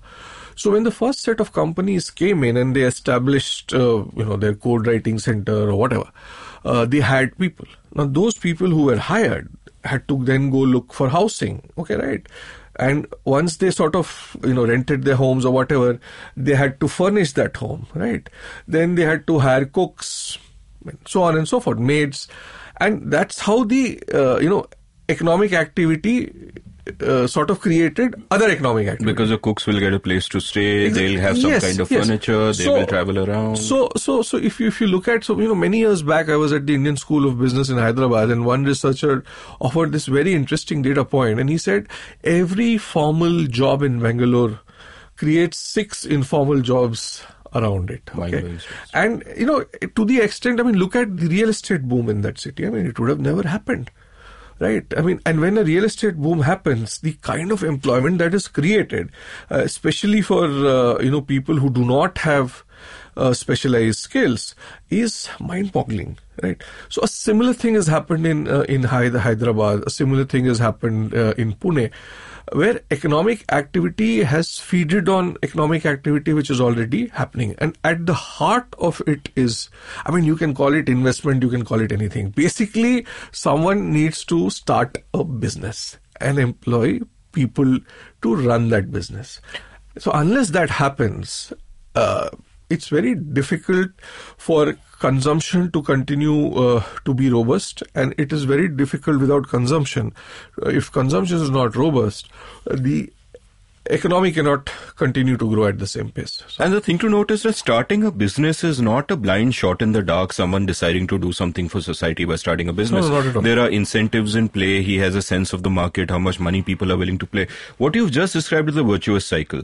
That you have investment happening, it creates jobs and opportunities for many people who all consume, and that consumption then uh, makes industry prosper and they spend more, and then therefore people have more to consume. And it's a virtuous cycle. What we are in now, as you also described eloquently before this, is a vicious cycle where people are consuming less and less, and therefore industry is doing worse and worse, and they are spending less and less, so people are consuming less and less because they have less and less money. Now, the thing is, how did we get from that virtuous cycle to a vicious cycle, and what can be done to like how does one get back out of this what are the typical sort of things that you'd look at doing i mean i understand part of the hmm. uh, problem is just diagnosing the situation properly which um, uh, hasn't really happened to uh, uh, that extent, and uh, you know, even within that, there are so many fumblings. But how does one move from one I kind of cycle to uh, I'll other? answer that. I think before that, the other thing I wanted to sort of elaborate on was uh, India's demographic dividend.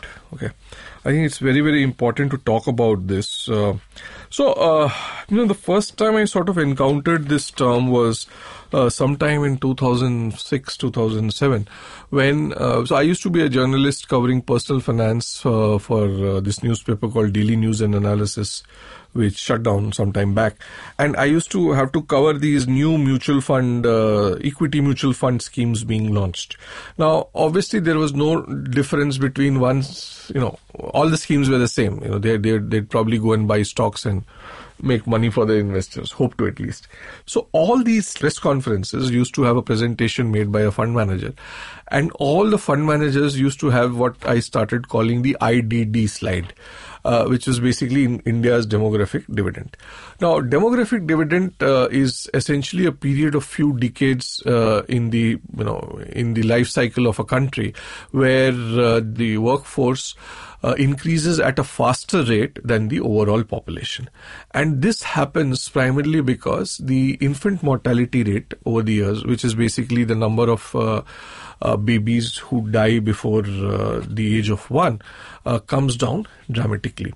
Now, as these people enter the workforce and find jobs and you know make money and spend that money, uh, the economy grows at a faster pace. Because of that, millions of people get pulled out of poverty. And it, it's happened in all the countries uh, which have gone from being developing to becoming developed countries have had, you know, a demographic dividend play a role in it.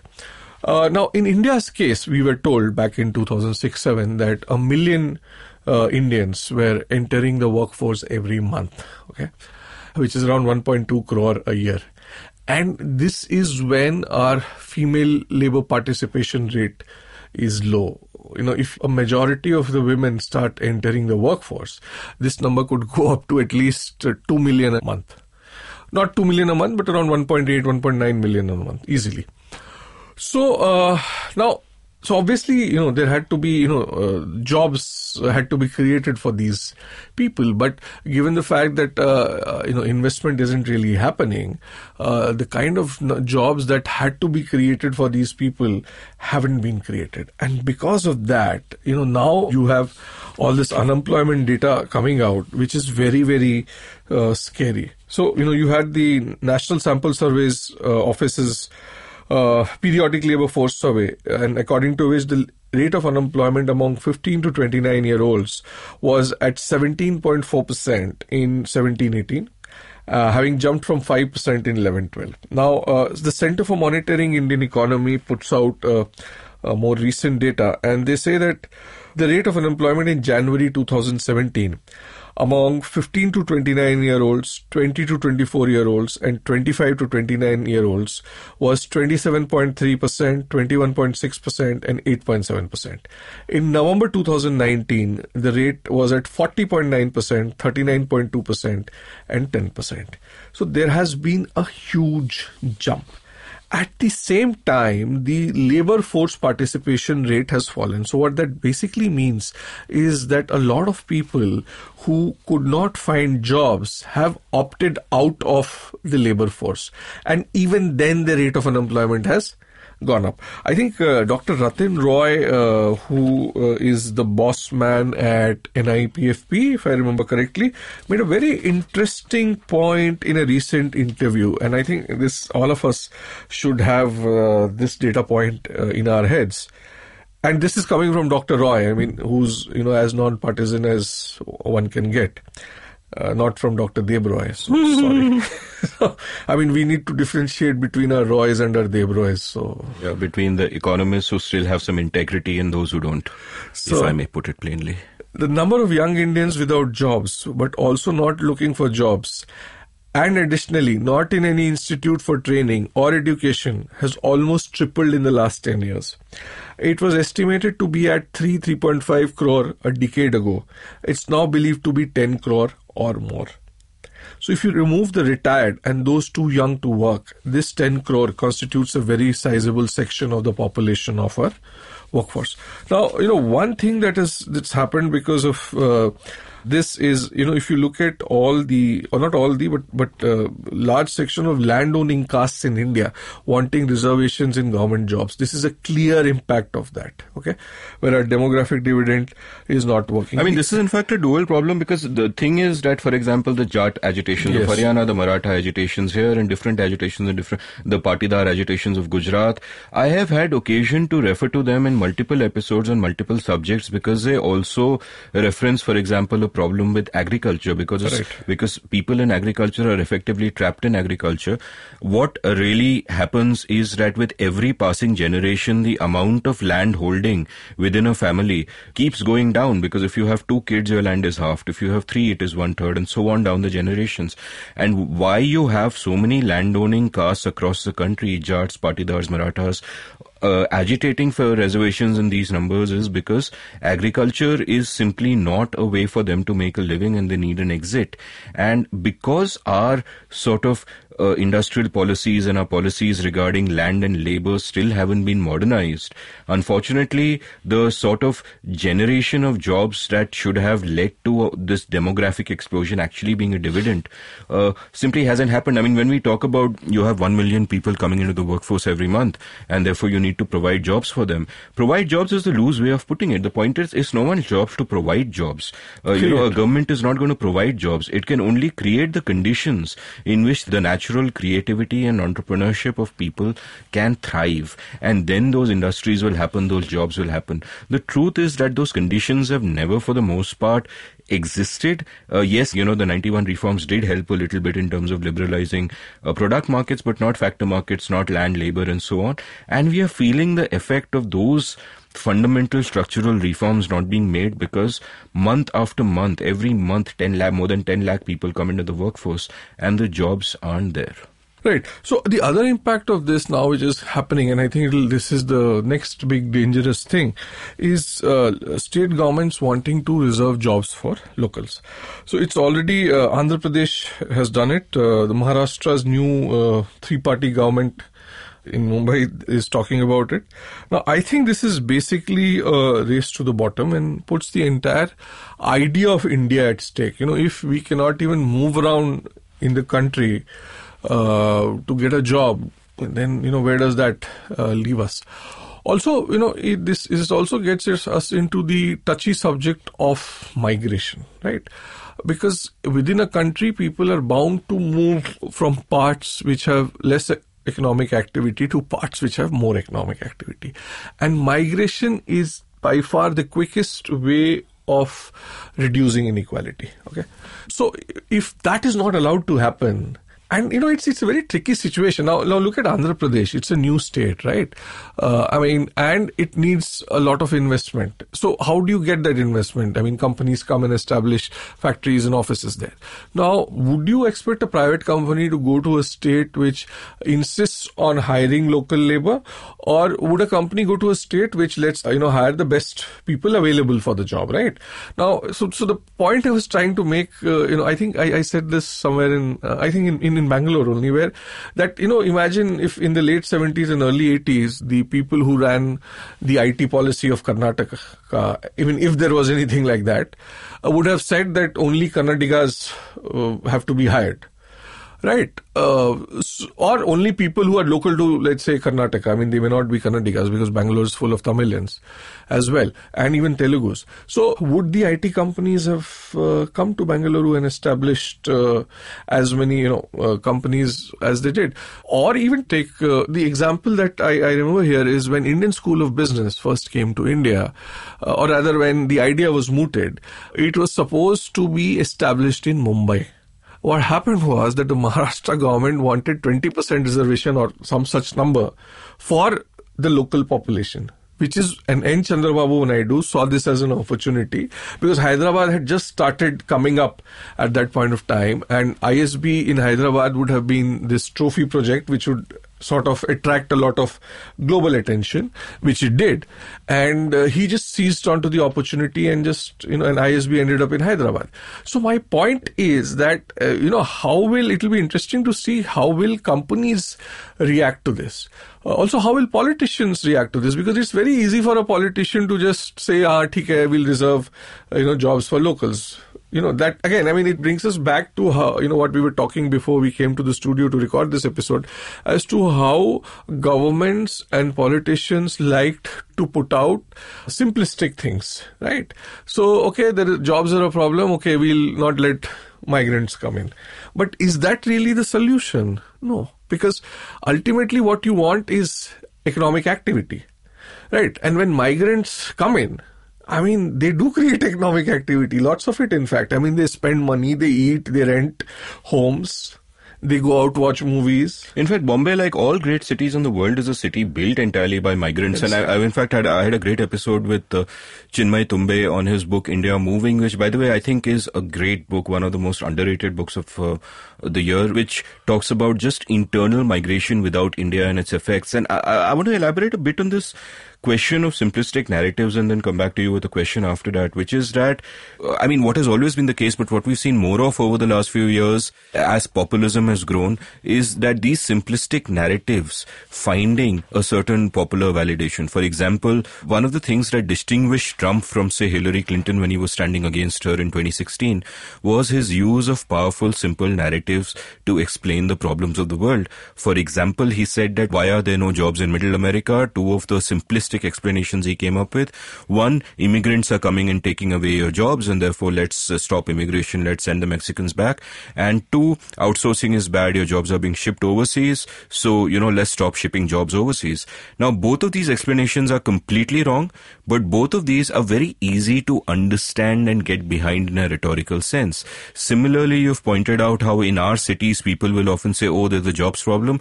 It's migrants are coming and messing it up. They are also a problem with our culture and blah, blah, blah. Let's stop migrants. Let's give jobs to locals. I mean, one simplistic narrative that I see coming up in the days to come, and uh, Modi has alluded to it in his speeches, is the population problem which is not really a problem in my view at all. But because, you know, there is a jobs crisis, I expect him to blame it on our growing population and propose population control measures such as only yeah. two kids per family, which will, of course, which he expects to hit Muslims disproportionately because that is a rhetoric that they have more kids than uh, Hindus do, which is not uh, exactly true, uh, though it is true that the poor have more kids than the rich do and the Muslims tend to be disproportionately poor. Leaving all of that aside, I mean, no, I, will just like to cut in there, and in fact, you know, this this population thing, and it really. Uh, it's uh, such a huge thing in the minds of people, but it's not really true anymore because if you look at the births for women, it has come down to around 2.3. Okay, the replacement rate is 2.1 globally. Uh, which basically means that uh, for every 100 uh, you know women 210 children need to be born to uh, for the population to be the same now, in Indian case, because the infant mortality rate is high, our 2.3 is almost equal to 2.1. Now, uh, so which basically means that our population will start stabilizing in a few decades. And we have done it the right way. We haven't done it the China way wherein we have limited, uh, you know, the number of kids. And because of that, you know, China has this, uh, you know, there are, you know, parents basically want boys. I'll, I'll, Uh, you're, I'll, I'll have two responses to that, and one Hmm. of them is a disagreement. First response to that is even if it wasn't 2.3, if it was 2.8 or 2.9 or whatever, I don't care. Because, uh, you know, one of the basic fallacies uh, that people tend to hold about economics and society is that more people are a bad thing. That is not the case. Uh, people are what the economist Julian Simon called the ultimate resource. People bring in more than they take out. I mean, a, a classic illustration of this is that look, all migration happens from rural areas to cities, from places which don't have so much population density to places of very high population density. The most prosperous parts of any country are its highly dense cities. Why do people migrate to them? Because more people means larger economic networks, more opportunities, better markets for whatever goods or services or talents that they might have. And you can point to, say, a Bangladesh or an India, which are poor countries, and say, look at the population density. But you can also point to a Bahrain or a Monaco, which have a greater population density and are far more prosperous. Uh, so in that sense, population isn't a problem at all. And of all people, our current generation of leaders who grew up during emergency should realize that. My second point, which is a slight disagreement, is I don't think we've got here the right way. I think, you know, we keep talking Better about way than China. Let me put it better way than China, but you know, uh, we keep talking about uh, you know Sanjay Gandhi's uh, forced nasbandis, uh, which happens in the tens of thousands during emergency. But it's actually those practices continue to the present day, where throughout the country, rural government doctors and healthcare centers are incentivized to do more and more nasbandis, and poor uneducated people fall prey to it. And all the problems that we put on you know the door of population that this is happening because we have too many people is actually something that governance should be blamed for. All the failures of our governance are, you know, ascribe to population. And, and I strongly suspect Prime Minister Modi will again do that to explain his failure of not enough jobs by uh, attempting to say that there are too many people. And we should give a response like that. Uh, we should give an explanation like that, the response it deserves if it does come about. So uh, no, so going back to we were talking about simple and simplistic explanations. So uh, obviously Donald Trump has used it successfully, and so have uh, you know our leaders in India. I mean, look at the explanation for why is there a slowdown in consumer demand. It's because millennials are not buying cars. Now the explanation is much simpler to sell than say something like incomes have risen at a slow pace, and hence people have not been spending money, or the fact that they don't have much confidence in the economic future or the fact that they have overborrowed in the recent past, or the fact that India's so called demographic dividend is collapsing, or the fact that investment in the Indian economy is collapsed. I mean, these are all proper, uh, nuanced, uh, sometimes difficult to understand arguments, right? And, you know, in our daily lives, in our busy lives, we are basically looking for pointers. Now, everything in life cannot be a pointer. But that's why WhatsApp, I mean, we have more uh, graduates graduating out of the University of WhatsApp than uh, proper universities these So, days. so my sort of question for you, which was coming on from the simplistic thing, is that simplistic narratives sell, like the nativism in our cities, or like farm loan waivers will solve the problem of agriculture. Given that, I think both of us would agree that a lot of good politics makes for bad economics. What is a way out of this? I mean, see, ultimately, you know, as a politician, as a, as a leader, you know, you need to be, how do I put it? Uh, Thinking of the longer term. yeah, you need to do the right things. But- yeah, but I mean, unless you, I mean, I know tied- it's a you're tied to the election cycle. No, you got to win the yes, next election. but then I mean, so you know, I mean, it's not like uh, reforms haven't happened in other countries and people haven't won elections, right? Exactly, So, yeah. So the problem in India is that no leader ever has tried to explain the utility of economic reforms to people. We've always tried to push, uh, you know, reform by stealth. You know, wherein we are in a crisis and so we have to do this. So no questions asked. So we push this through. So that sort of gives a bad name to economic reforms. But I mean, look at the fact that, you know, what happened in 1991 when the economy was uh, opened up, uh, large parts of the economy were opened up for the private sector. I mean, look at the kind of wealth uh, and prosperity it has created. more obviously, than, more than 350 million people brought out of and poverty. obviously not uh, for everyone. It has also led to, uh, I mean, you, I know you don't agree that India has I mean, inequality is not an issue in India because poverty is an issue. I think when most and inequality is, huh, I mean, yeah. yes. So you know, it probably hasn't pulled enough people out of poverty, and uh, but it has, you know, done its uh, fair share of It- things. let, let me put it like this. I think it's pulled 350 million people out of poverty, and there is still a great task which has moral significance, which is to pull the remaining people who are still in poverty out Hmm. of poverty, and that hasn't happened because we haven't reformed fast enough or gone far enough. So, so someone has to sort of, you know, I mean, look at our prime minister. He gives uh, so many speeches, does so many election rallies. I mean, he's connected to the public. I mean, it's it's a broadcast, yes, but he's connected to the public probably more than any other leader in the recent past. So, I think the buck stops with him because uh, you know a finance minister can only be as good as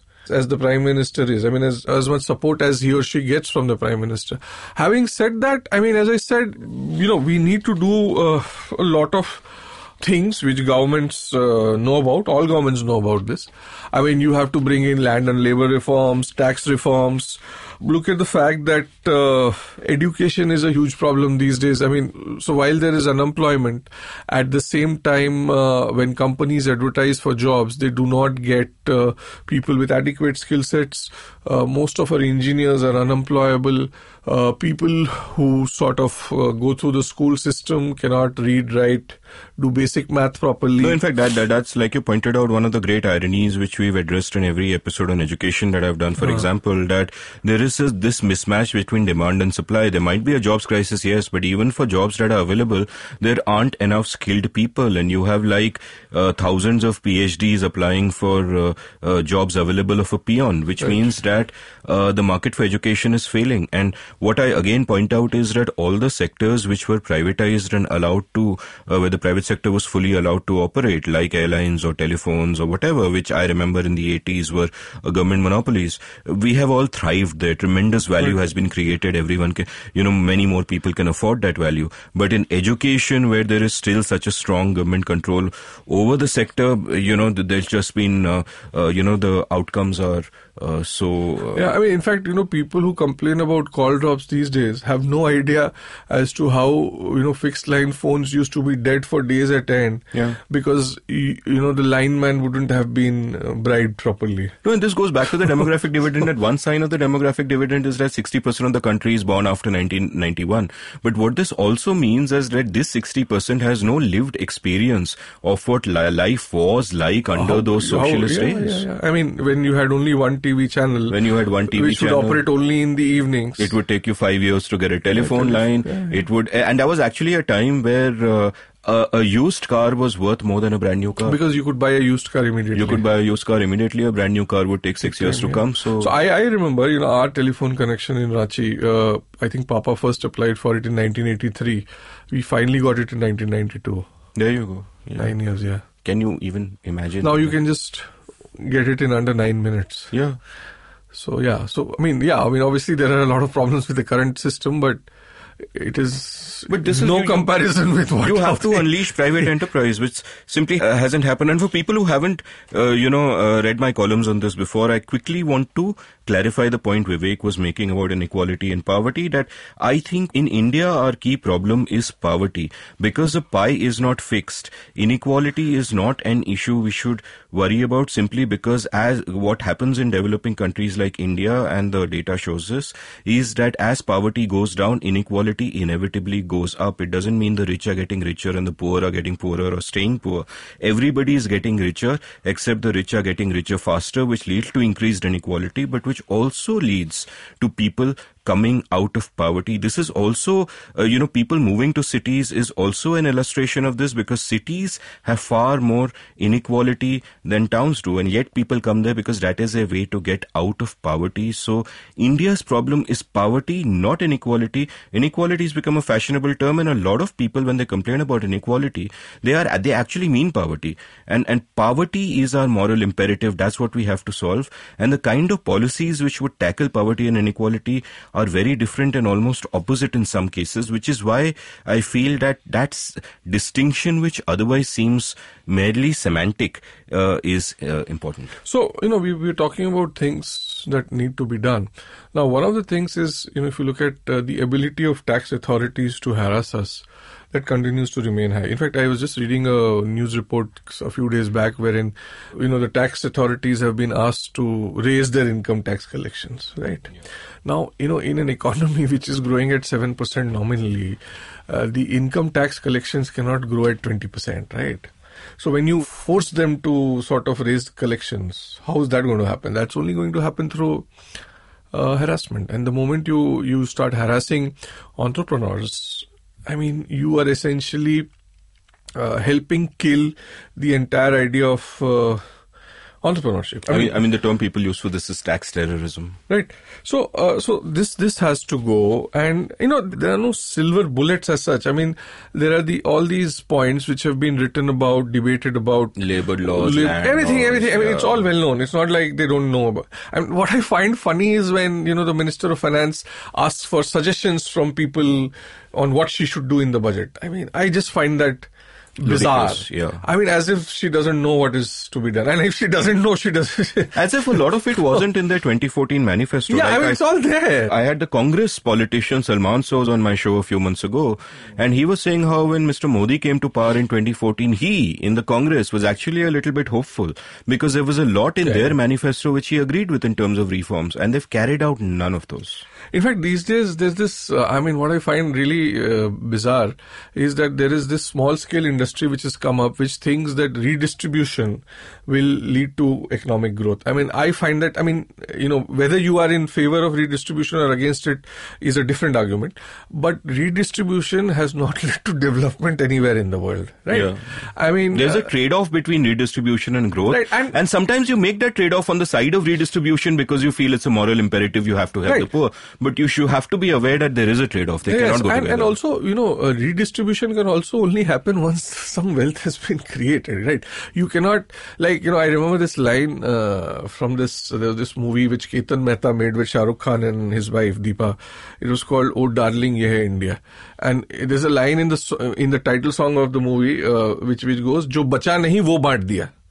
So yeah. what you haven't saved, that also you're distributing. I mean, so obviously you're going to get so redistribution beyond a point where uh, there is, I mean, what do you redistribute? You need to no, first and, earn and, that uh, money to redistribute. You know, this goes to the point that people often make about the Scandinavian states. That what about the Scandinavian states? They're welfare states. Yeah, but mean, the but point to note is that they were incredible free markets ah. until the point that they got so massively prosperous that on their small scales, yes. uh, they could actually afford to become welfare states and tax a lot and redistribute a lot. And, and they actually started turning back on some of that when it started hurting, but they were already at very prosperous no, levels. also what people don't get is that as far as entrepreneurship is concerned, it still th- thrives uh, out there. I mean, exactly. people are encouraged. Yeah. So uh, being a welfare state doesn't mean that you don't you, let people do business. You, yeah, exactly. And so over this here, is something that people have... don't uh, get. What about Scandinavia? अरे भाई पहले per capita income तो देखो कितना अंतर है. Uh-huh. And also, you know, like so, Kelkar and Shah in their book, they make a very interesting observation also, where they point out that one data point worth looking at very closely is the flight of millionaires. And this might seem completely irrelevant to a poor country that let the millionaires go. What difference does it make? But the point is, these are your wealth creators who generate jobs, who generate employment, who generate growth, who are all choosing to uh, leave en masse. And what you do not see, what is seen is the flight of these millionaires, but what is then unseen is the many other prospective millionaires who don't come up, who would in a counterfactual because you've created conditions that are antithetical if you want to create. Yeah, uh, I mean, so to, ultimately, you know, growth is the only antidote to exactly. poverty. And this is a simple point that, you know, which our politicians don't seem to understand. And by politicians, I don't just mean the current set. But the whole, but, whole but all of them. them in general. I mean, uh, yeah. You know, one one interesting observation that I completely agree with that which our friend Shruti Rajgopalan, who's also a frequent guest here, made in a column which came out today. We are recording on December 24th. Is uh, that this what what is happening in India currently? Both in social terms with the CAA and all of this, and also in economic terms, displays the government's social engineering mindset, or you could say the engineering mindset, where they have a vision of society and they want to create it with all of these top-down actions, whether it is in a social context or whether it is in the economic context, and there still isn't the realization that social engineering never works. It always has terrible unintended consequences. That what the job of a state is to protect the rights of every individual and then let them interact freely within the rule of law so that everyone can, uh, you know, reach their full potential. So, you know, so why don't you share the Mao example also? Right. So the Mao example, which Kelkar and Shah used in their book, which is uh, something that, you know, right after demonetization happened, the first column I wrote for the Times of India after that, the example I gave was how Mao decided that because sparrows were destroying crops, all sparrows should be killed. So he gave an edict, kill all sparrows, right? It's his attempt at saving crops. But what happened was that the fragile ecosystem went completely out of whack. The sparrows were killed and insects, especially locusts, proliferated and the crops were destroyed anyway. And it was a massive economic disaster. Now, what this tells you is that a certain kind of social engineering on such a grand scale is flawed, even if you cannot predict exactly what will happen. People may not have known the ecosystem so well to know that if sparrows are killed, locusts will destroy the crops. But simply because there are all these massive unintended consequences, that you should keep your interventions as small and local and measurable and reversible as possible. All points which Kelkar and Shah make in the episode you'll hear next week.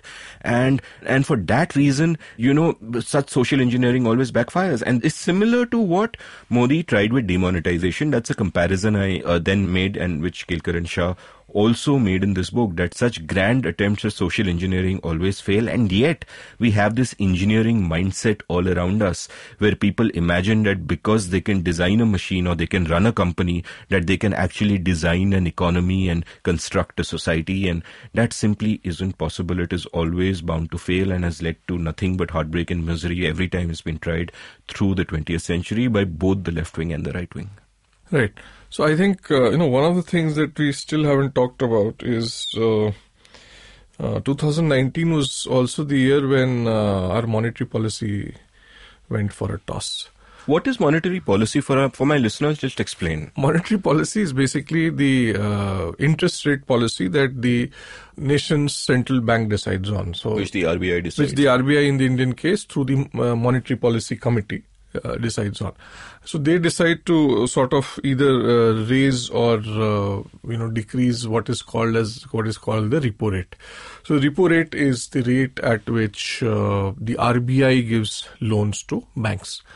So uh, Shaktikanta Das uh, led RBI has cut the repo rate by 135 basis points from 6.5% to 5.15%.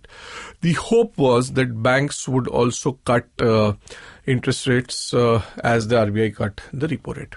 Now, what has happened instead is that uh, if you look at the uh, weighted average lending rate of banks, instead of going down, it's gone up. So it's gone up from around 10.35% uh, at the beginning of the year to 10.4% uh, you know, I think as of October, if I remember correctly. So uh, now, what has happened? I mean, this is something that a lot of people are baffled uh, about.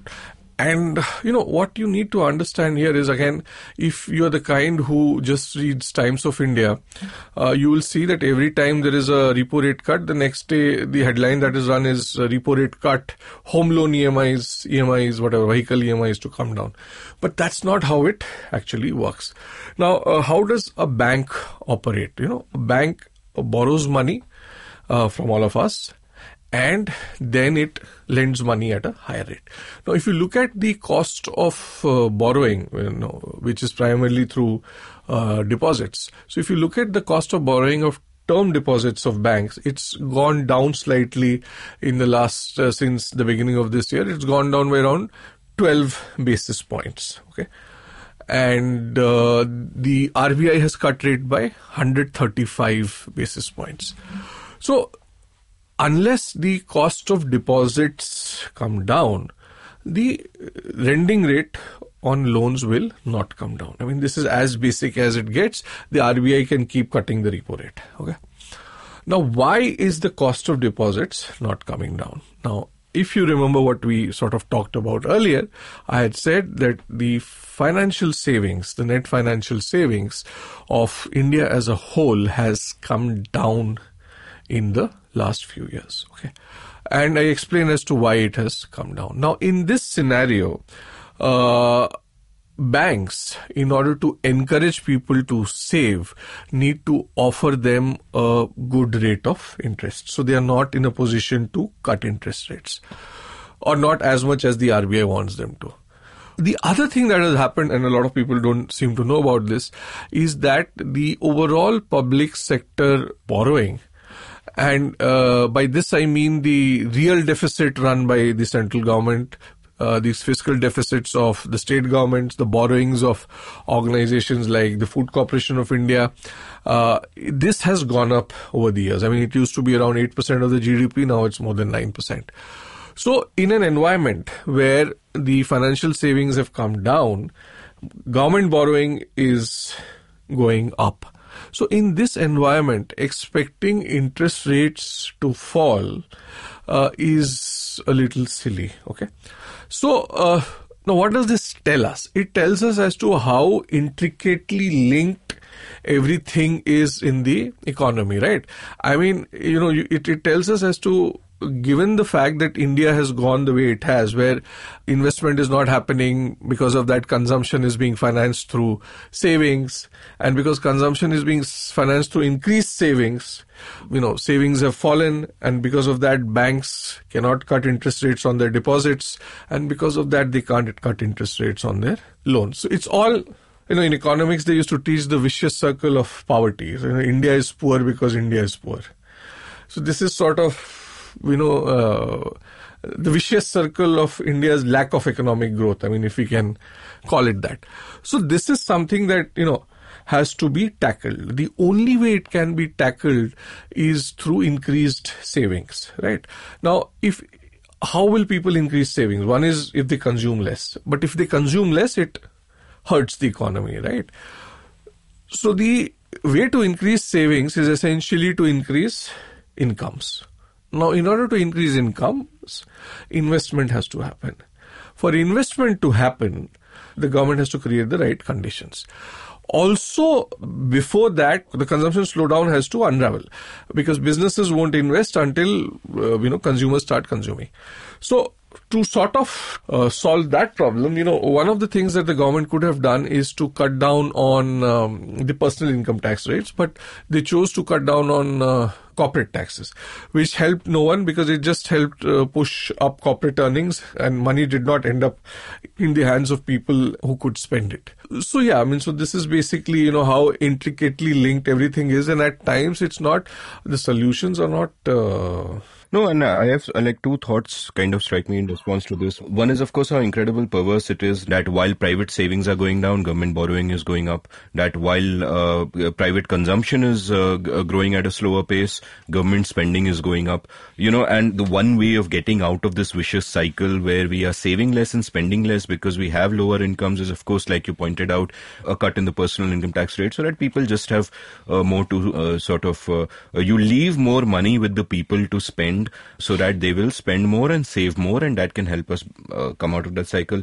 The other sort of thing that struck me was how you pointed out that everything is so intricately linked, which is also why people in government imagine that with public policy by using different levers, one lever here, one lever there, they can influence the process, not having the humility to realize that the process is so deeply complicated that every intervention has unintended consequences. And, and therefore you're better off sticking to certain first principles um, and basically not... you're better off just letting people carry out honest entrepreneurial activity.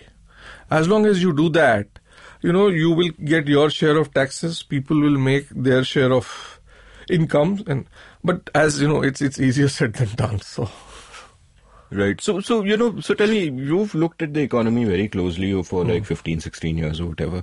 And year on year, you know, things have changed. You look at the data. How have your feelings about what is happening evolved over this time? And do you feel that 2019 is particularly worse? Is there reason to be uh, uh, worried? Like, huh, um, I mean, yes. I mean, 2019 has been worse from the data point of view. There is no denying that. But I think what I find more worrying and and I've said this many times before, is the brazenness uh, of this uh, government in not admitting that there is a problem. I mean, as I say uh, over and over again, is how do you solve a problem without admitting admitting to it, right? So, I mean, so unless you do that, I mean, yeah. So I hope in 2020 they see.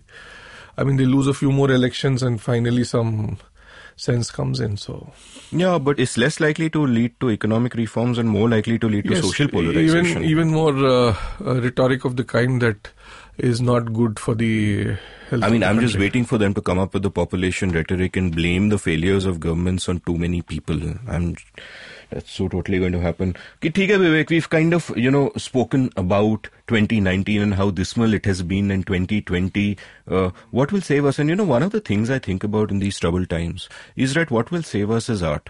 Like I, I look around me, and not just in the protest movements, but even in general, the quality of cartooning has just gone to a new level because there is so much happening that is so surreal that you know uh, comics have so much material to uh, play with. Not In just fact, uh. I was just thinking about it the other day, and that um, so there used to be one of the big uh, protest poets in Pakistan was a gentleman called Habib Jalib, and uh, he wrote some of his best poetry uh, under the dictatorship of uh, Ziaul Haq, and uh, a couple of his uh, you know famous. Uh, Poems. One is called "Main Nahi Manta" and the other is called uh, "Hukmara."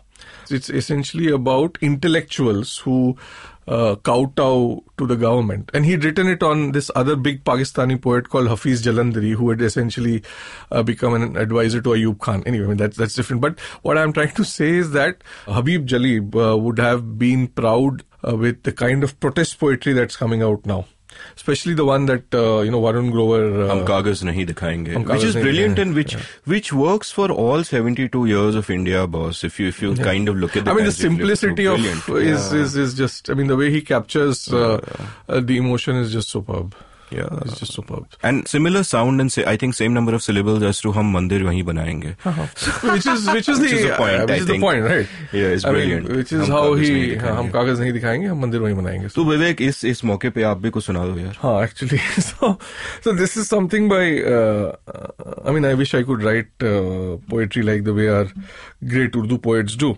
So this is a poem by Rahat. Uh, in not a poem; it's just a couplet by Rahat Indori, who is uh, one of the greatest Urdu poets alive.